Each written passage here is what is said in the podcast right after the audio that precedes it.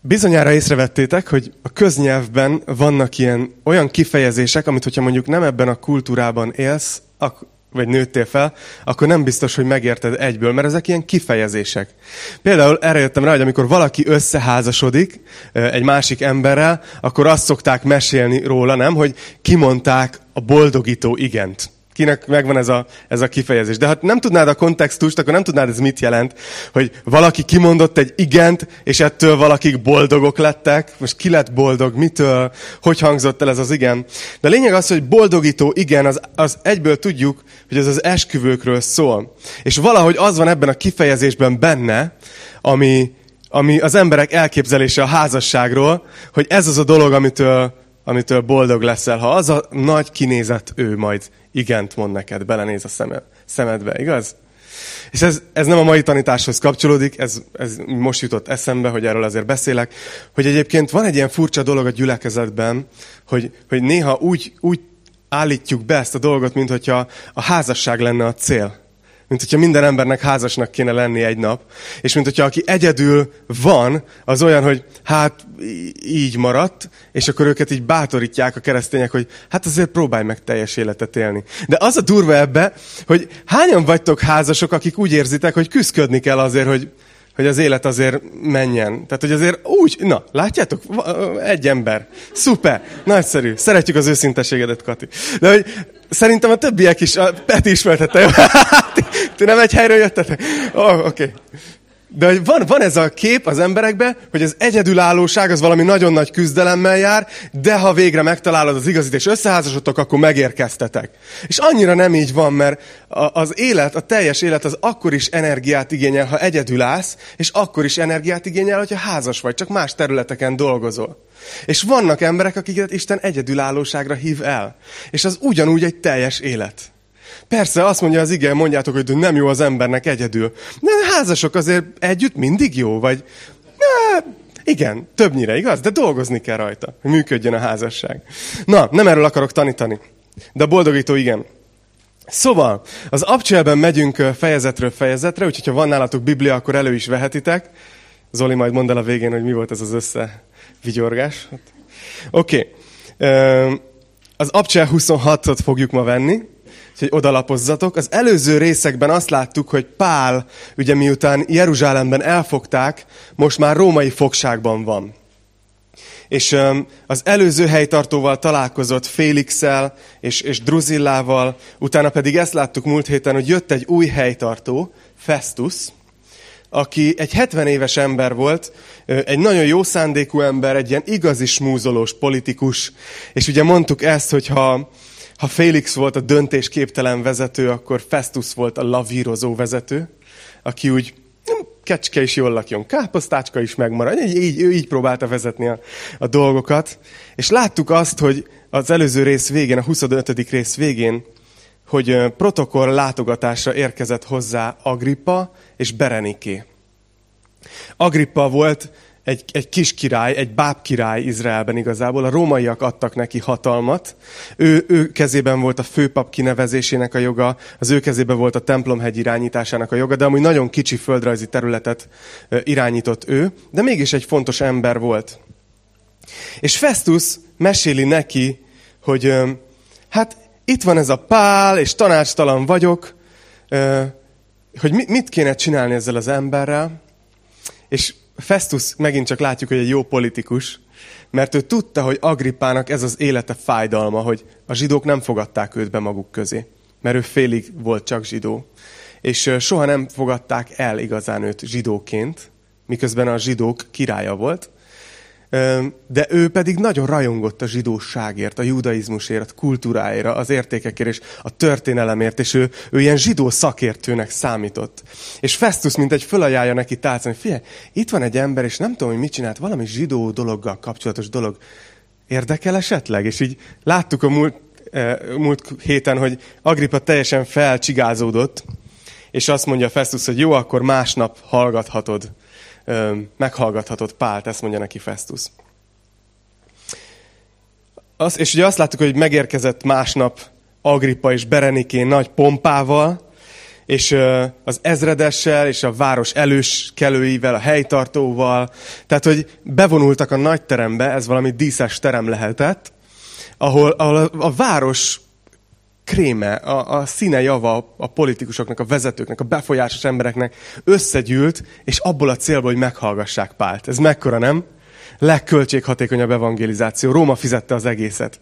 És Pálnak olyan lehetősége van, hogy konkrétan a vezetőknek mondhatja az evangéliumot, mondhatja Isten üzenetét. Úgyhogy ez a jelenet, most ide képzeljétek be magatokat ebbe a nagy terembe, hogy ott vagytok, ti vagytok a város előkelősége, és bevonul Agrippa és Bereniké a hátsó ajtón, mert elkéstek, nem. De bevonulnak és elfoglalják a helyüket, és Festus elmondott egy ilyen megnyitó beszédet, magyarul felvezette, hogy mi a baj Pállal, és utána olvassuk ezt a, ezt a mondatot az első versben, 26. rész. Agrippa erre így szólt Pálhoz. Megengedjük, hogy szólja magad mentségére. Akkor Pál kinyújtotta a kezét, és védőbeszédet mondott.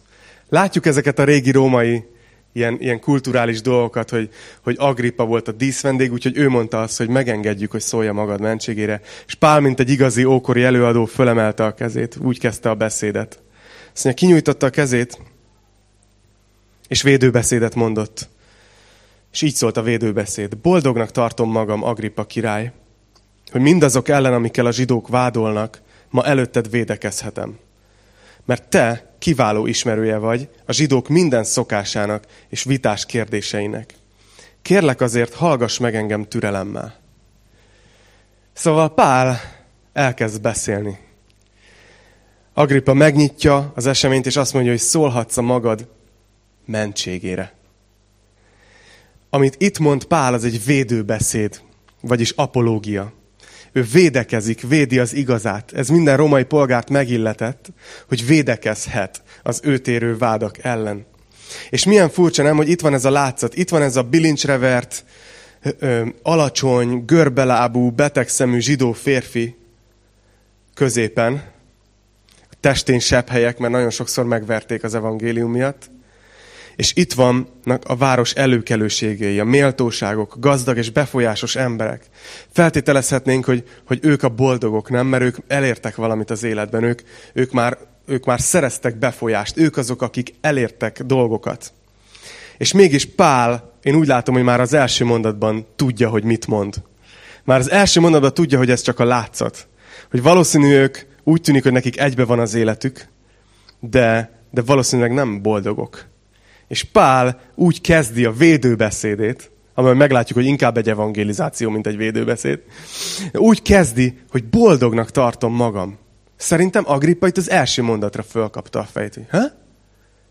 Tehát te azt akarod mondani, hogy több éve fogságba vagy, meg vagy bilincselve, láthatóan össze-vissza vagy verve, és boldognak tartod magad? Ez hogy lehet? Lehet, hogy Agrippa belül azt gondolja, hogy én nem vagyok boldog.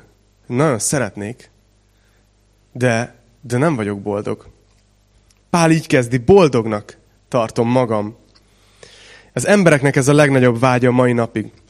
Olvastam egy cikket egy, egy híres pszichológiai folyóiratban, ami arról szólt, hogy, hogy az emberek valóban a boldogságot keresik, ez a legfontosabb drive, vagy a legfontosabb ilyen hajtóereje az embereknek az életben, de hogy megvizsgáltak olyan embereket, akik tényleg boldognak érzik magukat, és olyan embereket, akik, akik nem. És nézték, hogy milyen stratégiával próbálták meg elérni a boldogságot, hogy le lehet-e vonni ebből bármilyen következtetést. És nagyon érdekes dologra jutottak, hogy a legtöbb ember, az emberek többsége az úgy próbálja a boldogságot elérni, hogy kitűz valamilyen célt maga elé. Majd, ha végzek az egyetemmel, igaz? Majd, ha megtalálom a nagy őt. Majd, ha elérem a karrieremben ezt a pontot. Majd, ha beindul a vállalkozásom. Majd, ha a gyerekeim nem tudom, túlélik az óvodáskort. Majd, ha a gyerekeim kiröppennek. A kettő között jó sok küzdelem. Tehát, hogy mindig valamilyen célt kitűzünk magunk elé, És azt gondoljuk, hogy ha majd oda megérkezünk, azt az anyagi szintet, akkor majd, majd boldogok leszünk. És érdekes, hogy azt mutatta ki ez a kutatás, amit végzett ez a cikk, hogy abszolút nincs köze ehhez. Mert a legtöbb ember, aki elérte ezeket a célokat, utána is úgy nyilatkozott, hogy nem boldog. Tehát valami más lesz az, ami a boldogságot meghozza. Nem az, hogy elérsz, elérsz egy kitűzött célt. És ez a cikk, ugye ez egy szekuláris cikk volt, és arról beszélt végül is, ezt vonta le nagy konklúzióként, hogy az egyetlen csoport, akik tényleg boldogok, azok azok az emberek, akik itt és most valamiben megtalálják a boldogságukat. És egyébként valamilyen módon igaz, mert Pál is itt van, bilincsekben, és azt mondja, hogy boldognak tartom magam. Miért? Azért, mert két évben börtönbe vagy? Miért? Azért, mert a zsidók nem fogadták el az evangéliumot. Fölhozhatott volna húsz dolgot, hogy miért ne lehetne boldog, vagy mit nem ért el. És ő azt mondta, hogy boldognak tartom magam, mert előtted védekezhetek, Agrippa király. Megtalálta ebben a helyzetben azt az egy dolgot, ami, amitől tényleg boldog lett. És valószínűleg ezt nem csak ilyen költői fogásként mondta. És azt fogjuk látni egyre inkább, hogy megyünk ebben a részben előre, ez egy hosszú beszéd lesz, de remélem, hogy, hogy érdekelni fog titeket, hogy ott van a nagy terem, ott vannak az előkelőségek, de Pál tudja, hogy ő itt most direktben Agrippához fog beszélni.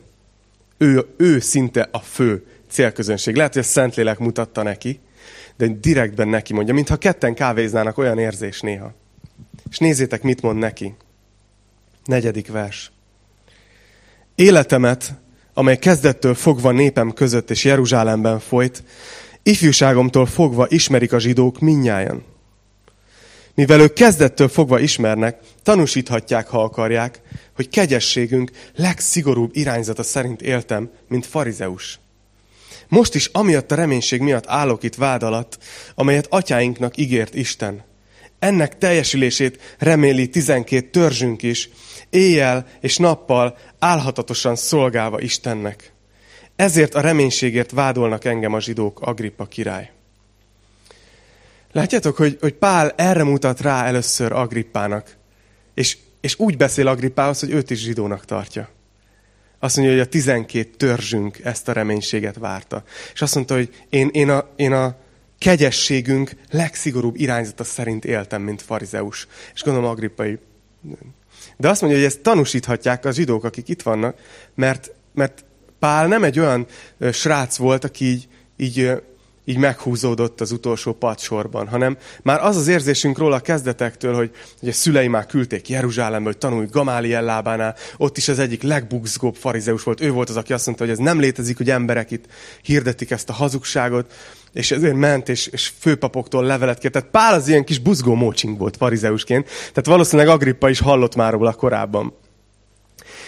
És azt mondja, hogy, hogy amiatt támadnak engem, az a reménység miatt, amit, amit az egész zsidó nép hisz. És ez, és ez itt, itt ér rá a nyolcadik versre, hogy mi ez, amit atyáinknak ígért az Isten. Azt mondja, Agrippának, hogy miért tartjátok hihetetlennek, hogy Isten halottakat támaszt fel. Pár rátér a nyolcadik versben a feltámadásra. Jézus feltámadására. És egy érdekes dolog egyébként, hogy azt látjuk az igében, hogy Festusnak is az lejött egyből a helytartónak korábban, hogy Pál üzenetének a központjában Jézus feltámadása áll. Hogy ez az a pont, ami a neuralgikus pontja az egész történetnek. Hogy ez az a pont, ahol, ahol megbicsaklik a dolog. Mert ezt mondta Festus Agrippának, hogy, hogy, az, hogy mi történt, amikor Pálhoz eljöttek a vádlói. Azt mondta, hogy vádlói körülállták, semmi olyan bűnt nem hoztak fel ellene, amire gondoltam, hanem valamilyen vitás kérdéseik voltak vele a maguk vallásáról, meg egy bizonyos Jézusról, akiről Pál azt állította, hogy él.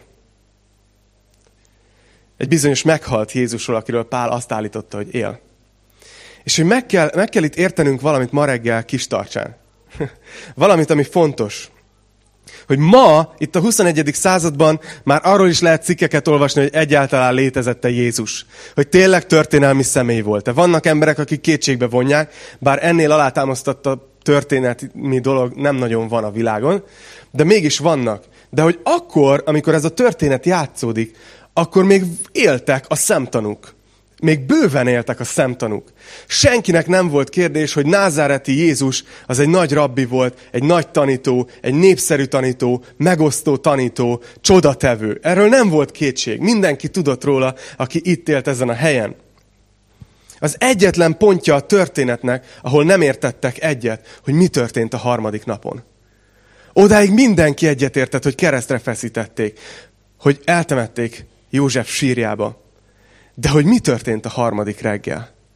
Ott volt az, ahol a megoszlás jött. Mert voltak emberek, akik azt mondták, hogy találkoztunk vele, és elhisszük, láttuk, feltámadt, biztosak vagyunk benne. És voltak emberek, akik azt mondták, hogy józanész. És nem, nem hibáztatom őket. A halottak nem szoktak feltámadni. Tehát százból nulla az arány. Jézus javított rajta valamit, tudod, 0,0000000, valahol ott van a végén egy egyes. Ennyi az esélye, hogy feltámadsz a halálból. Hogy a józanész, hogy nem létezik, hogy valaki kijött a sírjából. És talán, talán Agrippa is itt volt ezen a ponton, hogy tudott Jézusról, tudott a haláláról, lehet, hogy hallott a feltámadásról, de, de hihetetlennek tartotta. És Pál azt mondja neki, hogy miért tartjátok hihetetlennek, hogy az Isten halottakat támaszthat fel? Mert tudta, hogy Agrippa itt van elakadva. A józanész az ma is ezt mondja, és képzeljétek, amúgy most így kutattam a héten, és ö, dollár milliók mennek bele olyan kutatásokba, amit arra, arra indítanak, hogy megtudják, hogy létezik-e egyáltalán biológiai, fizikai szinten a feltámadás. Létezhet-e, hogy tényleg egy halott ember újra éljen? És kutatják sejtszinten, molekuláris szinten ezeket a dolgokat. És van egy érdekesség, hogy egy, egy Ray Kurzweil nevű amerikai kutató és befektető, nek van egy olyan elmélete, aki azt mondja, hogy, hogy a feltámadás az már majdnem lehetséges, mert hogy a mesterséges intelligencia ott tart, hogy néhány éven belül teljesen elő, teljesen létre tudják újrahozni azt az embert, aki meghalt. Tehát mondjuk nem tudják azt a testet feltámasztani, de teljesen ugyanúgy újra létrehozni, igen. Ezek ilyen ijesztő dolgok, de ezt csak azért mesélem nektek, hogy lássátok, hogy a feltámadás ez egy mai napig egy olyan dolog, ami mocorogtatja az emberek fejét. Ez lehetséges, vagy nem? Ez most tényleg valami vallásos mese, vagy ez egy létező dolog? A kereszténység pedig a mai napig ezen áll. Nem tudom, hogyha megkérdezik tőletek, hogy miért vagytok keresztények, akkor mit mondtok? Számotokra mi a kereszténység? Egy, egy erkölcs? Egy életvitel? Egy, egy kulturális hovatartozás? Remélem, hogy mindezek, de a kereszténység alapjában nem ez. Azt mondja Pál az 1 Korintus 15-ben, hogyha Jézus nem támad fel, akkor nincsen nálunk szerencsétlenebb népség a Földön. Szabad fordítás. Mert azt mondja, hogy Jézus nem támad fel, akkor mi még a bűneinkbe vagyunk, és akkor az egész hitünk hiába való. Értitek ezt? Még akkor is, ha Jézus meghalt, de ha nem jött ki a sírból, azt mondja Pál, akkor az egész hitetek hiába való. Mert azt jelenti, hogy ha Jézus feltámadt, az azt jelenti, hogy mindez, amit mondott, az igaz. Ha nem támad fel, akkor mindez, amit mondott, az nagyon szép volt. Érdekes. De feltámadáson áll vagy bukik. Olvassátok el azt a részt az 1 Korintus 15-re. Szóval ezt mondja Agrippának Pála, hogy ott áll a nagy terembe. Hogy miért tartjátok azt lehetetlennek, hogy Isten fel tudja támasztani a halottakat? Azt tudjuk, hogy emberek nem. De szerinted van bármi lehetetlen Istennek? Agrippa király. Miért tartod hihetetlennek? És azt mondja 9. versben, egykor magam is úgy gondoltam, hogy mindent meg kell tennem a názáreti Jézus neve ellen. Meg is tettem ezt Jeruzsálemben, és a főpapoktól kapott felhatalmazás alapján a szentek közül sokakat börtönbe vetettem. Amikor pedig halálra ítélték őket, én is ellenük szavaztam. Pál itt mutatja azt, hogy én ugyanitt voltam pár éve. Én is hihetetlennek tartottam ezt. Annyira, hogy, hogy konkrétan keresztények halála kötődik a kezemhez. Mert ellenük szavaztam, amikor megölték őket. A zsinagógákban mindenfelé gyakran büntetéssel kényszerítettem őket káromlásra. Sőt, ellenük való féktelen örjöngésemben egészen az idegen városokig üldöztem őket. Egyszer éppen egy ilyen ügyben utaztam a főpapok felhatalmazásával és megbízásával Damaszkuszba. Déltájban az úton láttam, ó király, amint a mennyből a nap fényénél is ragyogóbb világosság sugároz körül engem és utitársaimat. Mikor pedig minnyáján a földre estünk, egy hangot hallottam, amely így szólt hozzám Héber nyelven. Saul, Saul, miért üldözöl engem? Nehéz neked az ösztök ellen rugódoznod. Erre azt kérdeztem, ki vagy, Uram? Az Úr pedig így válaszolt, én vagyok Jézus, akit te üldözöl. De kelj fel, állj a lábadra, mert én azért jelentem meg neked, hogy a szolgámát tegyelek. Hogy tanúbizonyságot tegyél arról, amit láttál, és arról, amit ezek után fogok neked magamról kijelenteni. Megoltalmazlak-e néptől, és a pogányoktól, akikhez küldelek. Azért küldelek el, hogy nyisd meg a szemüket, hogy a sötétségből a világosságra, és a sátán hatalmából az Istenhez térjenek, hogy az én bennem való hit által megkapják a bűneik bocsánatát, és örökséget nyerjenek azok között, akik megszenteltettek. Látjátok, Pál elmeséli a megtérését. Emlékeztek azt mondani, hogy ez egy védőbeszéd. Ez nem egy védőbeszéd. ez egy kőkemény bizonyságtétel. Ez egy kőkemény evangelizáció. És azt mondja Pál, hogy én ugyanígy voltam. Én se tudtam elhinni. Sőt, mentem és üldöztem az embereket különböző városokba, és egyszer pont ezért mentem. Nem, nem gondolkoztam én a megtérésen. Nem merült fel bennem, hogy Jézus halál, feltámadása lehetséges. De egyszer csak találkoztam vele. És hát ez elég meggyőző volt. Ez, ezzel nem tudtam utána mit kezdeni. És érdekes, hogy, hogy Pál azt a döntés helyzetet mutatja itt be Agrippának, amiben ő került. Hogy ugye volt egy nagyon erős meggyőződése, hogy Jézus nem támad fel, de találkozott vele. Volt egy látomása, volt egy találkozása vele, ott a Damaszkuszi úton. És az, és az van, hogy döntenie kellett, hogy, hogy, hogy ragaszkodik a presztízséhez, mint farizeus, megy tovább, és nyomja ugyanúgy az életet, és valahogy megpróbálja ezt így letagadni magába, vagy azt mondani, hogy csak túl sokat ettem ebédre, vagy nem tudom, tehát valami furcsa dolgokat láttam, de így elhesegetni magától ezt a dolgot, vagy átadhatta az életét Jézusnak, akit egész eddig üldözött. Amitől az egész hírneve mindene így fog a kukába menni egyik napról a másikra. És nézzétek, hogy, hogy reagált Pál ebben a helyzetben, amikor ott volt a dilemma, hogy Jézus követő legyen, vagy ellenálljon. Azt mondja a 19. versben, ezért Agrippa király, még mindig Agrippához beszél. Nem voltam engedetlen a mennyei látás iránt, hanem először Damaszkuszban és Jeruzsálemben, majd Júdea lakóinak és a pogányoknak is hirdettem, hogy térjenek meg, forduljanak az Istenhez, és éljenek a megtéréshez méltóan. Ezért fogtak el engem a zsidók a templomban, és ezért akartak kivégezni. De, és gondolom itt Pál így kikacsint az ott lévő zsidókhoz, mivel Isten minden, napig meg, minden mai napig megsegített, itt állok. így tetszik, ahogy Pál így, így odadobja azért, hogy hát meg akartak ölni, de mivel Isten úgy látszik, hogy mégiscsak mellettem van, ezért a mai napig itt állok. És bizonyságot teszek kicsiknek és nagyoknak. És semmit sem mondok azon kívül, amit Mózes és a proféták megjövendöltek, hogy a Krisztusnak szenvednie kell, mint aki elsőnek támad fel a halottak közül, és világosságot fog hirdetni a népének és a pogányoknak. Látjátok, hogy Pál itt ennek az embernek, aki a zsidóság szakértője volt, ismerte a profétákat, ismerte a törvényeket, ismerte ezt az egészet. Azt mondja, hogy semmi mást nem mondok, mint amit Mózes és a proféták megmondtak. Ez az egész történet Jézusról, a halálával és a feltámadásával együtt ott van a Bibliádban Agrippa király. Ott van az írásokban. Ez le volt írva előre, ez nem valami új tanítás. És gondoltam, hogy lássátok ti is ezt itt, kedves gyülekezet. Hoztam pár igét. És ezeket így jegyezzétek meg, és akár olvassátok el otthon így, így aprólékosan, hogy, hogy Isten mennyire a profétáknál tényleg ezt előre megmondta. Ézsaiás 53 példa az egyik rész, ami gyönyörűen beszél erről. Jézusnak a haláláról és a feltámadásáról. Ezt mondja, a harmadik verstől fogom felolvasni. Azt mondja, megvetett volt, és az emberektől elhagyatott. fájdalmak férfia, betegség ismerője. Eltakartuk arcunkat előle, megvetett volt, nem törődtünk vele. Pedig a mi betegségeinket viselte, a mi fájdalmunkat hordozta. Mi meg, mi meg azt gondoltuk, hogy Isten csapása sújtotta és kínozta. Pedig a mi védkeink miatt kapott sebeket.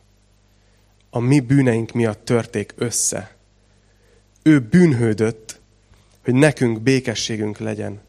Az ő sebei árán gyógyultunk meg. Annyira gyönyörűen beszél a keresztről. Több száz évvel Jézus halála előtt. Több száz évvel Jézus előtt. Ézsaiás. Son keresztül Isten. De és ez idáig az keresztről szól, de nézzétek meg a kilencedik verset. Azt mondja, hogy a bűnösök közt adtak sírt neki, a gazdagok közé jutott halála után, utalva ezzel arra, hogy egy olyan sírba került Jézus, ami egy gazdag ember sírja volt. Még ez is meg volt profétában. Bár nem követett el áll, gonoszságot, és nem beszélt álnokul. Az úr akarata volt az, hogy betegség törje össze. De ha fel is áldozta magát jóvátételül, mégis meglátja utódait, és sokáig él. Mi van? Általában, aki meghal, az utána nem látja meg az utódait, és nem él sokáig. Ézsaiásban már ott van, a, ott van az ígéret, hogy Jézus, a mesiás meg fog halni, de valamilyen csodálatos módon mégis meglátja az utódait, és sokáig fog élni. Ez óriási. És azt mondja, hogy az Úr akarata célhoz jut vele. az Úr akarata. De Zsoltárok könyvében Dávid maga is egy proféta volt. És Zsoltárokban rengeteg profécia van. Rengeteg profécia van. És Péter apostol is hivatkozott erre az Zsoltára a pünkösdi beszédében, amikor ezt mondja a mesiásról Dávid, mint hogyha ő maga lenne az, de tudjuk, hogy nem ő az, hanem profétikusan a mesiás szemszögéből ír. Azt mondja, hogy mert nem hagyod lelkemet a seolban, nem engeded, hogy a szented rothadást lásson. Ott van már a Zsoltárokban, hogy a mesiás ki fog jönni a sírból. Nem fog a teste bomlásnak indulni. És nem marad a seolban. Szerintem így, így Agrippának ezek a részek így lehet, hogy kezdtek bekattanni, ahogy, ahogy Pál mondja, hogy amiről beszélek, az most itt lehet, hogy aktuál politikai színezetűnek tűnik, mert itt vannak, akik vádolnak, meg minden, de ez valójában semmi más, mint amit a proféták előre megmondtak. És nézzétek, azt mondja, nem, nem tudom, hogy itt milyen, milyen lehetett a, a helyzet, hogy, hogy Pál itt tartott egy hatásszünetet, vagy, vagy éppen, hogy ment volna tovább, de történik valami. Azt mondja, hogy mikor ezeket hozta fel a védelmére, Festus, tehát a helytartó, a 70 éves barátunk, hangosan így kiáltott, bolond vagy te, Pál. A sok tudomány őrültségbe visz. Nem tudom, hogy észrevettétek, hogy vannak olyan emberek, akik nem bírják a csöndet. nem bírják azt a, azt a feszültséget, amikor, amikor néha úgy egy, egy beszélgetésben az van, hogy ezzel kezdeni kell valami, ami, ami, ami elhangzott. Így nem lehet ezt így lereagálni, hanem ezen el kéne gondolkozni. Tudod, és mint a Festus nem, nem bírná ezt a feszültséget, és, és bekiabál, hogy bolond vagy pár.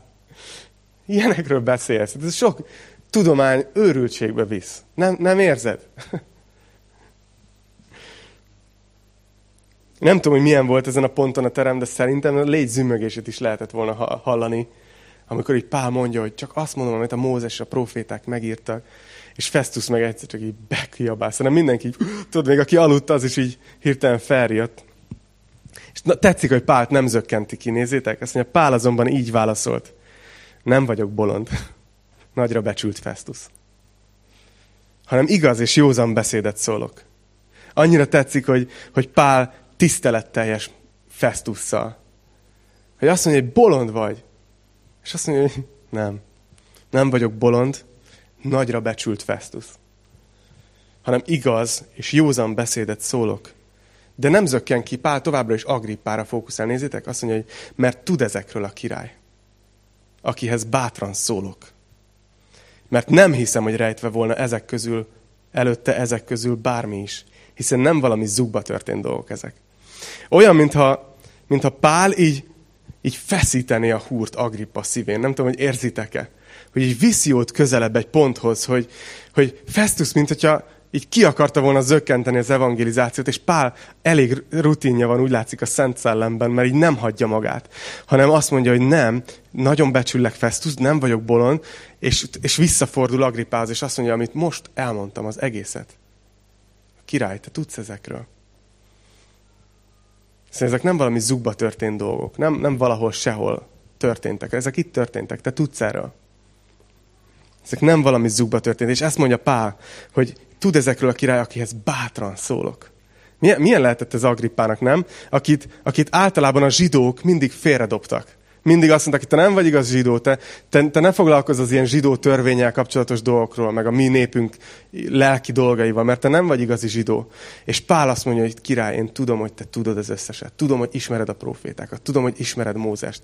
Tudom, hogy hallottál Jézusról. Tudom, hogy tudod, hogy, hogy tudod. És feszíti a húrt.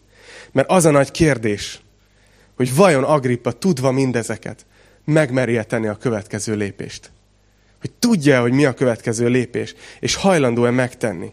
És Pál így feszíti a húrt, és nézzétek, 27. vers azt mondja, hogy hiszel-e Agrippa király a profétáknak? Pál azt mondja, nem azt kérem, hogy nekem higgyél. De te, aki a zsidó vallás iránt lelkes vagy, hiszel-e a profétáknak? És nézzétek, Pál, zseniális, azt mondja, tudom, hogy hiszel. Így gondolom, hogy így látja a szemét Agrippának, és tudod, így Hiszel a profétáknak? Tudom, hogy hiszel. És szerintem Agrippa így, így kezded már fészkelődni. Mi, mi történik itt? Agrippa így szólt Pálhoz. Majdnem ráveszel engem is, hogy keresztényé legyek. Látjuk ezt, hogy feszül a húr. Hiszel a profétáknak? Tudom, hogy hiszel. És Agrippa pontosan tudja, hogy mi a következő lépés tudja, hogy az egy lépés, hogy, hogyha elfogadja, hogy Jézus feltámadt, akkor ő is keresztény lesz. Tudja. És itt azt mondja, hogy majdnem ráveszel engem is. Szerintem a légy zümögését is meg lehetett volna hallani. Szerintem Berenike így. Én egy politikushoz mentem hozzá. Úgy látom, hogy Agrippa annak az embernek a típusa, és most kezdesz hozzánk kapcsolódni majd itt a 21. században. Agrippa annak az embernek a típusa, amiből nagyon, nagyon sok ember vesz szerintem körül minket ma. Főleg itt Magyarországon.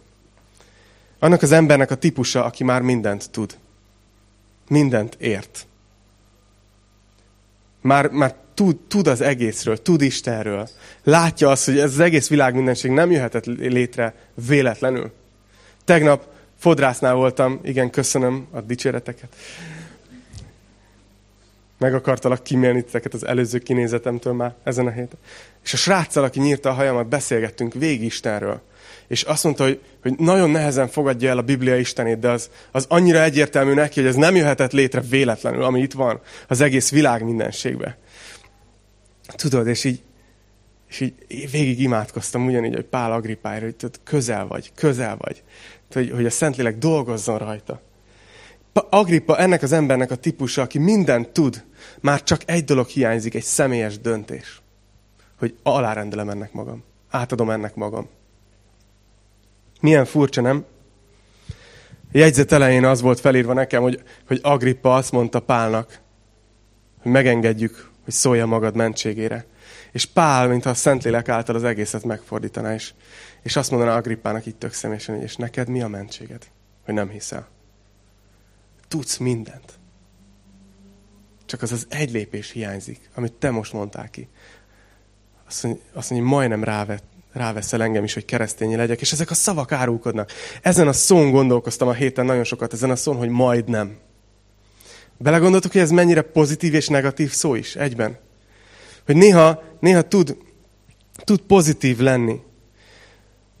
Ugye, hogy, hogy majdnem lekéstem a busz, de elértem. Tudod? Majdnem lemaradtam róla. Majdnem elvitt ez a betegség. Majdnem. Ez tud egy pozitív dolog lenni, de tud ugyanúgy egy negatív dolog is lenni, igaz? Majdnem odaértem a kórházba. Majdnem készen álltam rá, hogy bocsánatot kérjek. Ez a kifejezés, ez arról szól, ez a majdnem, amivel magyarban több kifejezés is van, hogy, hogy hajszál híja, hogy pár centi hiányzott, hogy kis híján megtörtént valami. És ez ezért a legtragikusabb szó. Mert a majdnem állapot az az, amikor, amikor tényleg csak így be kéne lépned, és, és mégse. És azt mondja Agrippa, hogy én ebben a helyzetben vagyok. Majdnem ráveszel, hogy keresztényé legyek, de nem. Én, nekem, nekem belesajdul a szívem, hogyha, ha belegondolok, hogy, hogy hány ember van ezen a földön, vagy ebben az országban, akik pontosan tudnak mindent. Irodalom órán már tanulták a Bibliát.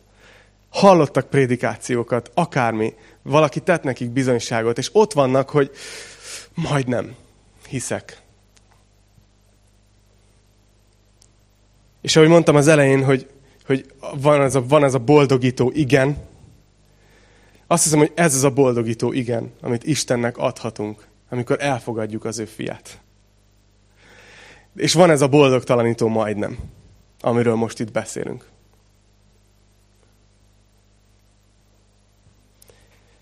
Én, én hiszek abban, hogy a következő esemény, amit a Biblia megprofétál a mi napjainkra, ebben a korszakban nem tudjuk, hogy mikor következik be, az az elragadtatás. Nagyon sok profécia szól erről, és úgy tűnik, hogyha összerakjuk ezeket az igerészeket, hogy nem, nincs már semmi, aminek be kellene feltétlenül teljesednie ahhoz, hogy ez az esemény megtörténjen. Ha először hallasz erről, az elragadtatás az az esemény, amikor Jézus jön és a gyülekezetét így kiveszi a világból egy szempillantás alatt. És, és éppen ezért van talán akkor a felelősség is rajtam, amit érzem a súlyát. Persze végső soron Isten projektje ezt, nem akarok én beállítani magamat a megváltónak. De hogy annyira fontos, hogy, hogy mondjuk az embereknek, hogy, hogy ne maradj ebben a majdnem állapotban, hanem lépj egyet előre, hogy mondd azt, hogy igen. Mondd ki azt a boldogító igent Istennek. Azt mondja a zsidókhoz írt levél harmadik részében igazából az Ószövetséget idézi, hogy ha ma, ha az ő szavát halljátok, akkor ne keményítsétek meg a szíveteket. Hogy mi nekünk embereknek sokszor nincs több esélyünk, csak a mai nap. Nem tudjuk, hogy mi jön. És nézzétek, Agrippa ezt mondja, hogy, hogy Pál, majdnem ráveszel engem is, hogy keresztényé legyek. És Pál még folytatja, és annyira jó. Azt mondja, Pál így válaszolt. Kérem az Istentől, hogy előbb vagy utóbb nem csak te, hanem azok is, akik ma hallgatnak engem. Olyanokká legyenek, mint amilyen én is vagyok. A bilincsek nélkül. Tetszik, hogy Pál mond egy ilyen nagyon szívből jövő, nagyon kedves, záró mondatot igazából. Ami azt mondja, hogy figyeljetek, igen, pont ez az. Hogy ti néztek rám, én védekezek, nekem vannak a kezemen bilincsek, de én, én, én szívből kérem az Istent, hogy, hogy előbb vagy utóbb, de olyanná legyetek, mint én. Te Agrippa király, de nem csak te, hanem mindenki, aki hallgat engem. És még megfűszerezi egy kis humorra, hogy hát bilincseket kivéve. Tehát az, az annyira nem poén. De mégis mindenkinek ott van a szívében ez a dolog. Szóval mit lép Agrippa? Amikor azt mondja, hogy majdnem ott tartok, hogy, hív, hogy keresztény legyek. Azt mondja, hogy ezután felállt a király. A helytartó, Bereniké, és felálltak a velük együtt ülők. Távozóban így beszélgettek egymás között. Semmi halára vagy fogságra méltó dolgot nem tett ez az ember. Agrippa pedig ezt mondta Festusnak. Szabadon lehetne bocsátani ezt az embert, ha nem fellebezett volna a császárhoz. Nem tudom, hogy, hogy érzitek-e a történet dinamikájában, hogy, hogy elér erre a pontra, akkor Agrippa kimondja, hogy majdnem ráveszel, hogy keresztény legyek, de utána a, a király föláll. És mintha ez az esély, ez így elúszott volna. És visszavált abba a király, ami Pál, Pál el tudta őt vinni oda, hogy az ő lelkéről van szó. és utána visszavált abba, hogy hm, szerintem, szerintem simán szabadon lehetne engedni. Visszavált egy ilyen politikai csevegésre Pálról. És ezzel ő látszik, hogy szívében napolta a kérdést. És véget ért ez a meghallgatás.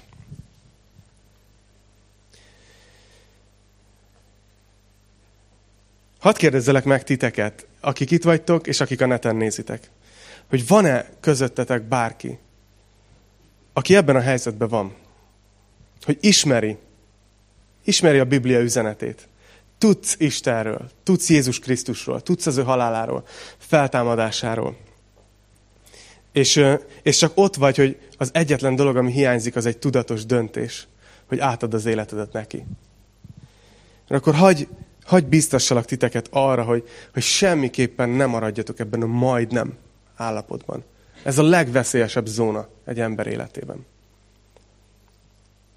És hogy miért is bíztatlak titeket erre? Azért, mert volt a világtörténelemben egy másik nagy majdnem. És ez a záró gondolatom. A világtörténelem szerintem legnagyobb majdnemje. Amikor Jézus Krisztus ott volt a Gecsemáné kertben. És imádkozott az atyához. Jézus azért jött, hogy megváltsa az embereket. Hogy elvégezze azt a munkát, amit Isten rábízott. Hogy elmenjen a keresztre.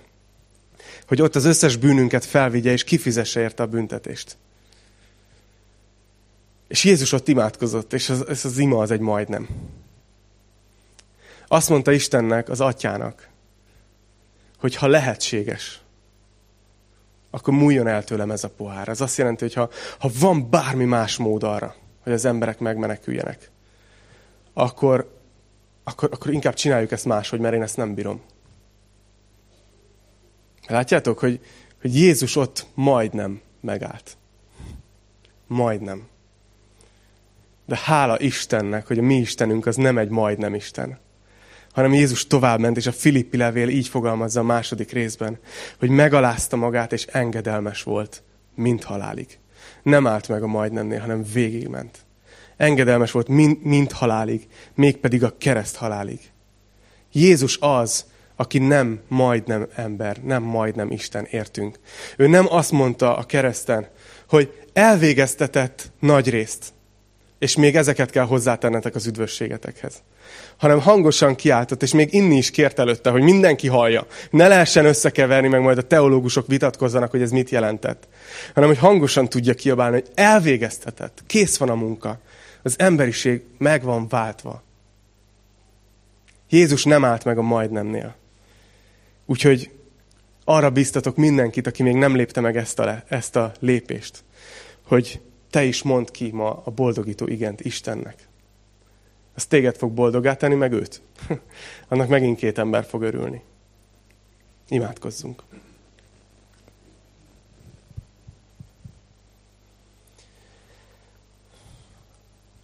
Atyám, bevallom, hogy nehéz ezekről a témákról beszélni, mert olyan, olyan leírásokat adsz emberekről, hogy hogyan küzdötték meg a válaszukat feléd.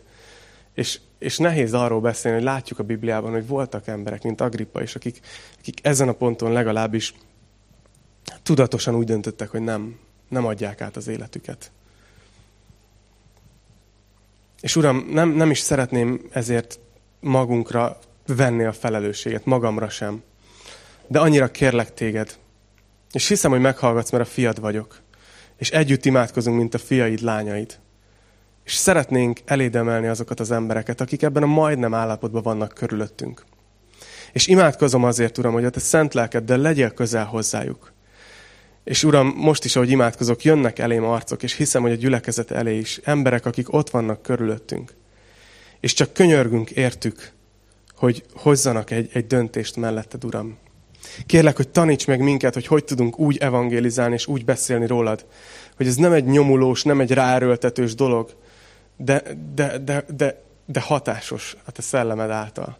Uram, imádkozom, hogy törzs be a szent lelkeddel a te gyülekezetet, mindannyiunkat, aki csak úgy ül itt ma, hogy akarja venni a te szent lelkedet, elfogadni, befogadni. Uram, tegyél minket erőssé, tegyél minket a tanúiddá újra és újra, hogy nem, nem beszédben, hanem erőben álljon az Isten országa, amikor mi megyünk ki, és az emberek között szolgálunk. És beszélünk arról, hogy mennyire szeretünk téged. És hogy mi, nekünk ez volt a boldogító igenünk. Uram, imádkozunk, hogy, hogy lássunk ilyen történeteket, ilyen bizonyságokat a következő napokban, hetekben, amikor emberek, akikért hosszabb ideje így imádkozunk, vagy gondolunk rájuk, kimondják a boldogító igent neked. És Uram, imádkozunk a gyülekezetért, imádkozom a gyülekezetért. Hogy minden gyerekedet te, te ma is vedd körül, atyám, a szereteteddel. Hogy az egész gyülekezet érezze, hogy mi nem azért vagyunk itt, mert teljesítünk valamit, hanem akarunk elmerülni a te szeretetedben, ami feltétel nélküli már részünkre. És akarunk ebben megerősödni majd az úrvacsora által is. Kérlek, Uram, hogy áldj meg minket a Te nagy nevedben, amire minden tér meg fog hajolni, mennyeieké, földiek és föld alattiaké. Abban a névben imádkozunk. Amen. Amen.